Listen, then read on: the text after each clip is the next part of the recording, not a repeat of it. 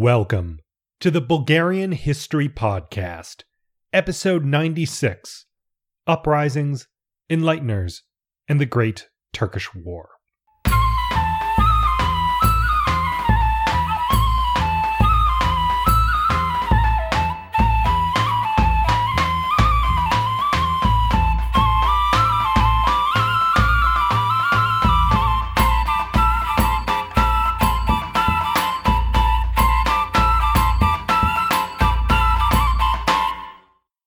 So, no new patrons, but it was really nice meeting listener Georgi the other day. As always, anyone who's interested in getting in touch, meeting up, anything like that, just shoot me a message or an email, whatever it is. There's uh, contact forms on Facebook and on the website. Okay, so last time, the Great Turkish War expanded ever larger as Russia joined Venice, the Polish Lithuanian Commonwealth, and Austria in their grand war against the Ottomans. The Venetians made huge gains, effectively adding Morea, southern Greece, to their conquest of northern Greece. However, they've taken huge losses to plague and failed to take Negroponte, so it seems like a perfect time for an Ottoman counterattack. Russia joined the war only to have its attempted blockade of Crimea collapse in front of poor logistics and scorched earth tactics. The Poles are still mired in a siege, but not making any real gains. The Austrians, on the other hand, successfully reconquered Buda and Belgrade, effectively pushing the Ottomans back farther than they've been in a century and a half. Now, while all this was going on, there was an attempted Bulgarian uprising which was easily crushed once again.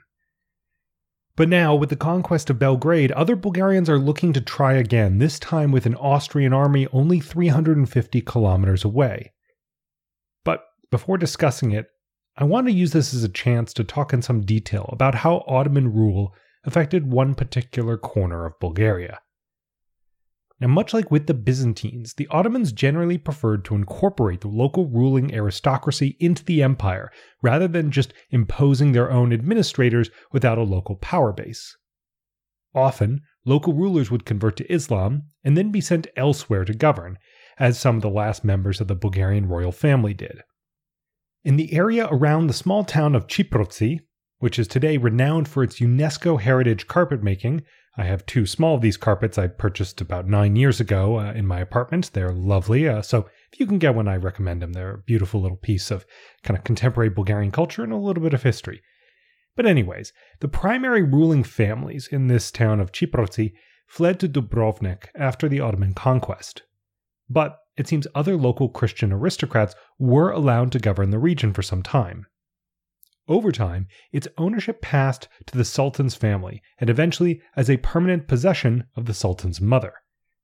Generally, this would be something that would kind of provide income to someone like the Sultan's mother. So she would have some lands, collect some taxes, and instead of going to the Ottoman state, they would kind of support her household. Still, the area did govern itself until about the mid 17th century, so a few decades before this point in the narrative. By this point, though, the Ottomans were concerned about their rule here and took more direct control. But also around that point, the local rulers decided to begin converting to Catholicism in a bid to get Western Europe to really care about them and to eventually aid in their liberation from the Ottomans. Now, here I want to talk about a specific man who was integral to this Petar Parchevich. He was born in Chiprovtsi in 1612. He was a Catholic, and his family had old Croatian roots. He was sent to Italy to study theology and canon law as a young man, so by the time he returned to Bulgaria in 1643, he was one of the best educated Bulgarians alive. Now, at this point, he set about his life's work the liberation of Bulgaria from Ottoman rule. To that end, he obtained the support of the Pope to travel around the courts of Europe in an attempt to gain favor for the creation of an anti Ottoman alliance and a restored Bulgarian Empire. He did this throughout the 1640s, making grand speeches before kings and legislatures, speaking of a quote, unbearable Ottoman yoke, unquote, and promising he could gather an army of 20,000 Bulgarians. But it should come as no surprise to us that he wasn't met with success. As I've said many times, the rulers of Europe weren't interested in fighting wars of liberation simply because maybe it was the right thing to do. As we'll see many times in this podcast, even when a war is portrayed as occurring for the purposes of liberating oppressed Christians, the real reason is almost always something closer to pure realpolitik. But still, Petar was making some inroads. In 1658, he set up a secret meeting in the Wallachian city and sometimes capital of Târgoviște between the rulers of Moldavia, Wallachia, and church leaders like the Serbian Patriarchate to discuss an anti Ottoman uprising. Remember, this was back when the Ottomans were fighting in Crete and facing several other internal uprisings. Everything was set for this uprising, with Wallachia and Moldavia pledging to support Serbian, Albanian, Bulgarian, and Greek fighters. However, Austria pulled its support and the whole thing had to be called off. Still, the Habsburgs did grant him a noble title for his efforts. In 1658, Parchevich was appointed to run a Catholic diocese around Varna and was made a diplomatic representative for Bulgarians in Vienna. However, by 1661, Rome felt he wasn't really doing enough in his role and he was forced to step down. Though in 1668 he was given a position as a kind of high level missionary to Moldavia, he ultimately died on a diplomatic mission in the Vatican in 1674. So that was the end of his efforts. Now, the other figure to mention here is Petar Bogdan, also born in Chiprovtsi 11 years before Parchevich in 1601. He was also a Catholic Bulgarian who studied in a monastery in central Italy and then at the Vatican between 1620 and 1630, so about from the ages of 19 to 29. In 1642, he was appointed Archbishop of Sofia, where, in light of the negligible Catholic population of the city, his main goal was really to set the groundwork for anti Ottoman activities there. In the 1640s, Bogdan traveled with Parchevich around the courts of Europe seeking aid for Bulgaria. But his main legacy was really establishing schools, obtaining educational materials for them, and writing the earliest known history of Bulgaria, which was only published in the 1680s after his death. Now, the manuscript of this book was only just discovered in an Italian library a few years ago and is currently being translated. Personally, I'm really excited to read it. Uh, and last time I checked, though, there were still no updates about when this book might come out. I just know there's some historian who's working on it. So we can all wait for that, and I might do some updates uh, when we get some new information. Now, Bogdan ultimately died the same year as Parchevich 1674. Now, the broader point was that both men set the stage for both the Chiprovtsi uprising and later Bulgarian uprisings by building crucial support networks, educational institutions, and helping to raise more consciousness of Bulgarian history and identity amongst their generation. So, that brings us to 1688. Again, with the fall of Belgrade, those who had prepared and then called off several uprisings in the previous decades finally saw their chance.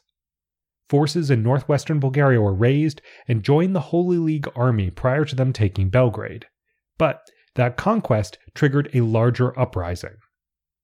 However, these new forces were unable to coordinate with the Holy League forces or really do much at all to hamper the Ottoman counterattack. Though we don't have many details, it seems an Ottoman and Hungarian army met and defeated the Bulgarian rebels with some local Albanian support around the modern city of Montana in early October. Chiprovtsi itself was captured shortly afterwards and destroyed. The region's entire population was killed or enslaved, though some rebel Hajduk bands did survive and continue resistance against the Ottomans. Now, what people did survive these brutal Ottoman reprisals largely emigrated westward into Macedonia, northward into Wallachia, and in particular to some Bulgarian settlements along the Danube. Crucially, another portion settled in the Banat region, which is split between Serbia and Romania, where they form a Catholic Bulgarian minority to this very day. Now, to wrap up 1688, the new Ottoman Sultan Suleiman II was desperate enough to actually request aid from the Mughal Empire. Now, the Mughals were an empire based in northern India and were an Ottoman ally, but they were too busy with their own wars and were unable to offer any support.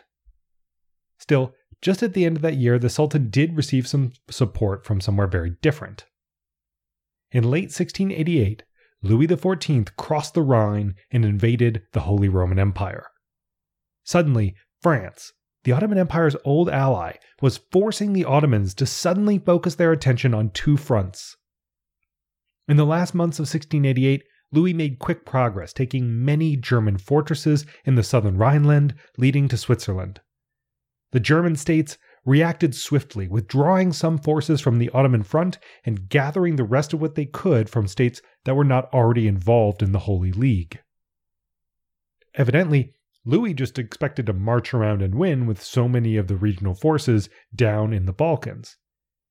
The resolve on the part of the German states to actually muster their forces and resist him took him by surprise, and so he withdrew back to France for the winter, employing a scorched earth policy in his wake designed to prevent a possible invasion of France. But the damage was done.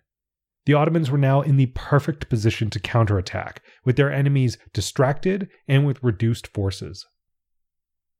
The first move made in the new year of 1689 was by the Russians, though. Two years after the disastrous first foray into the war, they were ready to try again. In February, 112,000 soldiers departed and met 30 to 40,000 Cossacks in April before moving along the same route towards Crimea, but this time in six columns for better speed and logistics.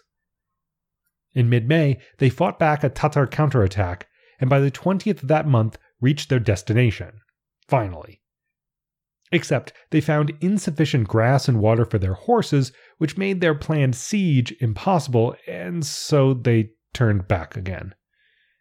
Okay, so Russia had failed again, but they weren't out of the war, and they had succeeded in diverting Tatar forces into that region from, you know, participating in the rest of the war. So, you know, th- that was nice for their allies, but there was no real denying that the first two forays of the Russians into the area were complete disasters.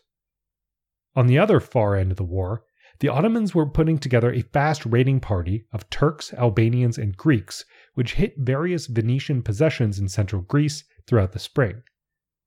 Now, Throughout that whole year, this warfare took a toll on the local population, forced to pay the Venetians, Ottomans, or local Christian or Muslim warlords who had risen up in the chaos to build their own little power bases.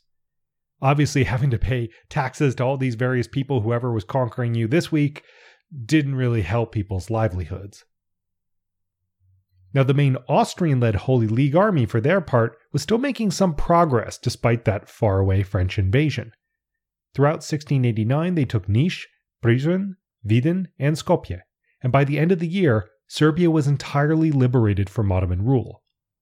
However, the army was also vastly overextended and knew it couldn't defend Skopje, and so they burned it to the ground. The city smoldered for two days, with the Jewish quarter being particularly hard hit. As a result, Skopje's population declined from 60,000 to 10,000, and the city fell from being a major regional trading center to, well, kind of a minor town. Still, the presence of the army in the area provoked yet another Bulgarian uprising in the region between Skopje, Kyustendil, and Pirot. A Hajduk from Dospat in the Rhodope Mountains named Karposh led the uprising. Bulgarians also rose up around Plovdiv and Pazardzhik. Some local Ottoman allies even turned against the Ottomans, leading to the loss of some fortresses in the area.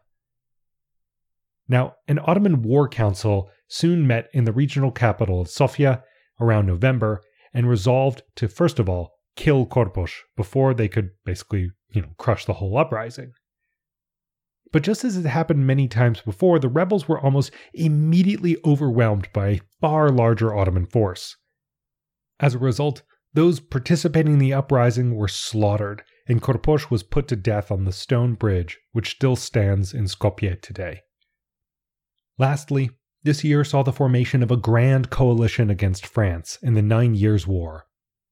England, the United Provinces, Austria, Spain, and Savoy all came together. This larger alliance had the potential to take some pressure off Austria in its fighting against the Ottomans, but, well, Time will tell. And so, 1689 ended with yet another Bulgarian uprising brutally put down and another failed Russian attack. showing that, well, it was still so incredibly difficult to lead a really successful uprising against the Ottomans without the close coordination of a foreign army. In other words, Greece saw some success because the Venetians were right there and could immediately support anyone who rose up. But in the middle of the Balkan Peninsula, even with a foreign army like the Austrians just a few hundred kilometers away, it was simply far too easy for the Ottomans to step in and crush the rebellion. But despite some of these Ottoman pushbacks, the major Ottoman counterattack against the Holy League was still not quite there. Time and time again, it seems like the Ottomans are in the perfect position, but they don't quite do it. Still, the Holy League would not have to wait for long because 1690 saw the Ottomans finally bring their full pressure to bear on the Balkan front. They made a major push and successfully recaptured Niš, Vidin, Smederevo, and Golubac before moving to Belgrade with 60,000 troops. The city held out for only six days. An Ottoman shell hit the main Austrian powder magazine, blowing it up and forcing the garrison to surrender. The city had been held by the Austrians for just two years, and as a result of this, Serbs began pouring over the Danube north as refugees, marking a major shift in the location where there were major Serbian populations, a shift which would affect history basically to this very day. Now, down south in Morea, the Ottomans counterattacked as well, causing devastation in central Greece. Although that year their last fortress in Morea fell, so you know, the Venetians did make some gains, even with this devastation. Now, that same year, the Venetians also took more fortresses along the Adriatic coast, and so overall, the Ottoman showing here was a bit less impressive than the major gains made farther north. In September, Imre Tokoli was again released from prison and sent with an army into Transylvania. Now, if you've forgotten, he was this kind of Hungarian prince who's had an on, on again, off again alliance with the Ottomans. Uh, and previous times they've done this, he has failed, but this time he actually won a battle against Austrian and Transylvanian forces, essentially forcing the locals to elect him and recognize him as Prince of Transylvania.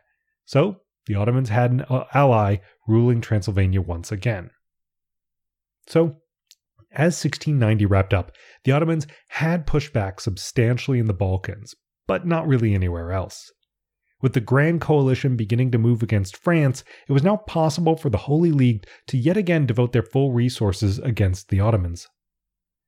Now, that year, the Poles made another attack on Moldavia, but eh, again, it really went nowhere.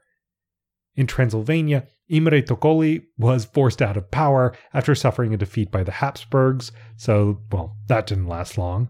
And the Ottomans retook some territories along the Adriatic coast and in Greece.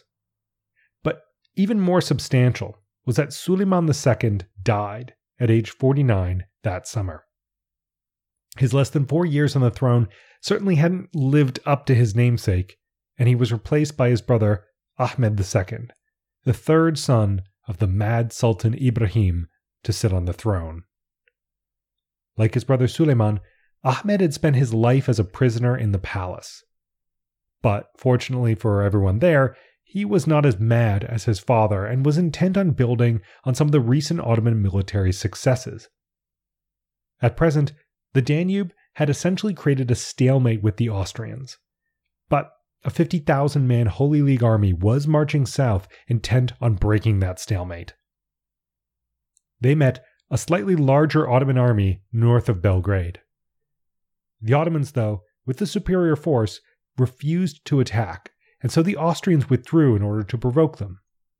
The brutal August heat was taking its toll, and the Ottoman cavalry finally decided it was time to attack. The increasingly obsolete Ottoman cavalry though had very little effect, but it did succeed in burning Austrian supplies, pressing their army to take some quick action. And that's what they did. Austrian cavalry, with support of Serbian militia, managed to get in there and outflank the Ottomans, doing tremendous damage, ultimately killing or capturing about half the army, and successfully killing the very able and capable Grand Vizier Koprulu Fazl Mustafa Pasha. This was an enormous Ottoman defeat, and the war at this point truly settled into a stalemate. True, the next year the Austrians would take Oradea in modern Romania, and the Ottomans would take some territory in Greece, and the Venetians would attempt and fail to retake Crete, but really for the next three years the whole war went quiet. Now, the war was still hard on the Ottomans and the Venetians, as naval operations in the Aegean once again made getting supplies to Constantinople very difficult. In 1694, the Venetians took the island of Chios, only to lose it in a major naval battle the next year. But still, the Ottomans were unable to make any real inroads into the Venetian controlled region of Morea. Now, up in Russia, young Tsar Peter had finally come of age and was running the country. He resolved to make up for the embarrassing failed campaigns by taking the vital Ottoman fortress of Azov which prevented Russia from using its rivers to gain access to both the Sea of Azov and ultimately the Black Sea. Now, to do this, he decided against the kind of previous tactics in order to avoid the logistical nightmare of moving an army across the steppe. Instead, he resolved to use the rivers. He took a smaller force of just 31,000, but was unable to block the fortress from being resupplied via the river, and so the siege ultimately had to be abandoned. Another larger Russian army of 120,000 took some Ottoman fortresses along the Don River in modern Ukraine, but it was unable to hold them and so forced to withdraw yet again. So, once again, Russia is not showing itself very capable in this war, even being led by the young Tsar Peter. But Peter was ready to try again the next year, this time with a proper river fleet to ensure a full blockade of Azov. This worked and the fortress finally surrendered. This action marked the birth of the Russian Navy and finally gave Russia access to a warm water port for the first time in its history. And, as you all probably know, the search for more warm water ports continues to be a core part of Russian policy even today. So by 1695, the Ottomans had lost Azov, nearly all of Hungary, and retaking Morea still seemed just about impossible. To cap it all off, the new Sultan Ahmed II also died at the age of 51, marking the last of Ibrahim's sons to be sultan. Ahmed's nephew and Sultan Mehmed IV's son now became Sultan Mustafa II at age 31. Mustafa actually led the Ottoman armies on campaign, the first sultan to do so in many years, and partly as a result of this, the next two years saw the Ottomans actually make gains in Transylvania. By 1697, this whole series of wars had been going on for 14 years. But crucially, the Nine Years' War against France was now over, and so Austria could devote 100% of its attention to the Ottomans once again. To that end, an army of around 50 to 55,000 moved to the Danube to engage the Ottoman army waiting at Belgrade. The two forces initially met at Novi Sad, but the Ottomans then moved north to attack the fortress of Szeged. However, the Holy League cavalry did capture an Ottoman pasha, and the Sultan decided to instead now move to Timisoara and wait out the winter there. As they forded the Tisa River, the Ottomans, not realizing the enemy was near, were attacked. They frantically tried to escape and cross the river, leading to wholesale slaughter as many as 10,000 drowned with another 20,000 killed, with barely 500 lost on the Austrian side. It was now clear that the Ottomans needed to finally bring this war to an end, but before they could do that, the Poles had one small victory against the Tatars at Podhajce. The states involved in the war finally met together in Serbia in late 1698 and discussed the future map of Europe for two months. In late January 1699, the Treaty of Karlowitz was signed.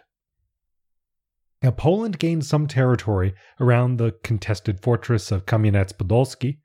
The Venetians retained much of Dalmatia and Morea in southern Greece, which was formed into the new Kingdom of Morea, which was under Venetian control. The Austrians, however, made the greatest gains. They took Hungary, much of Croatia and Slavonia, and now had Transylvania under their control instead of that of the Ottomans.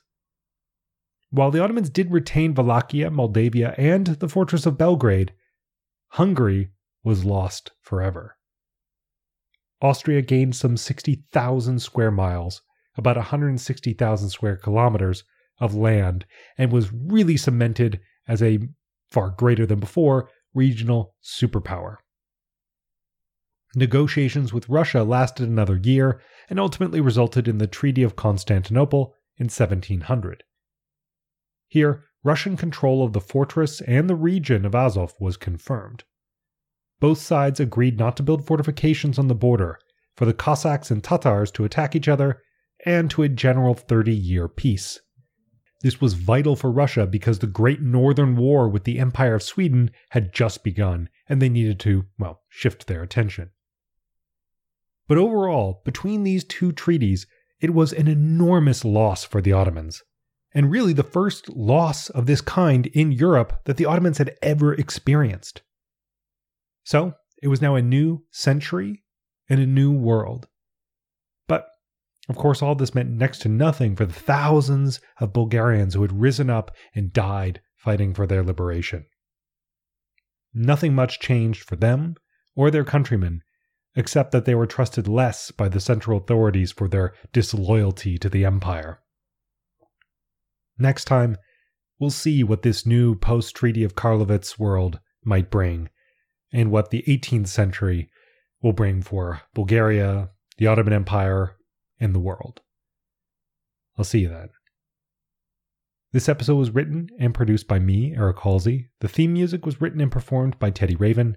Check out the Bulgarian language of the podcast at bghistorypodcast.com and, well, consider donating or just shooting me a message.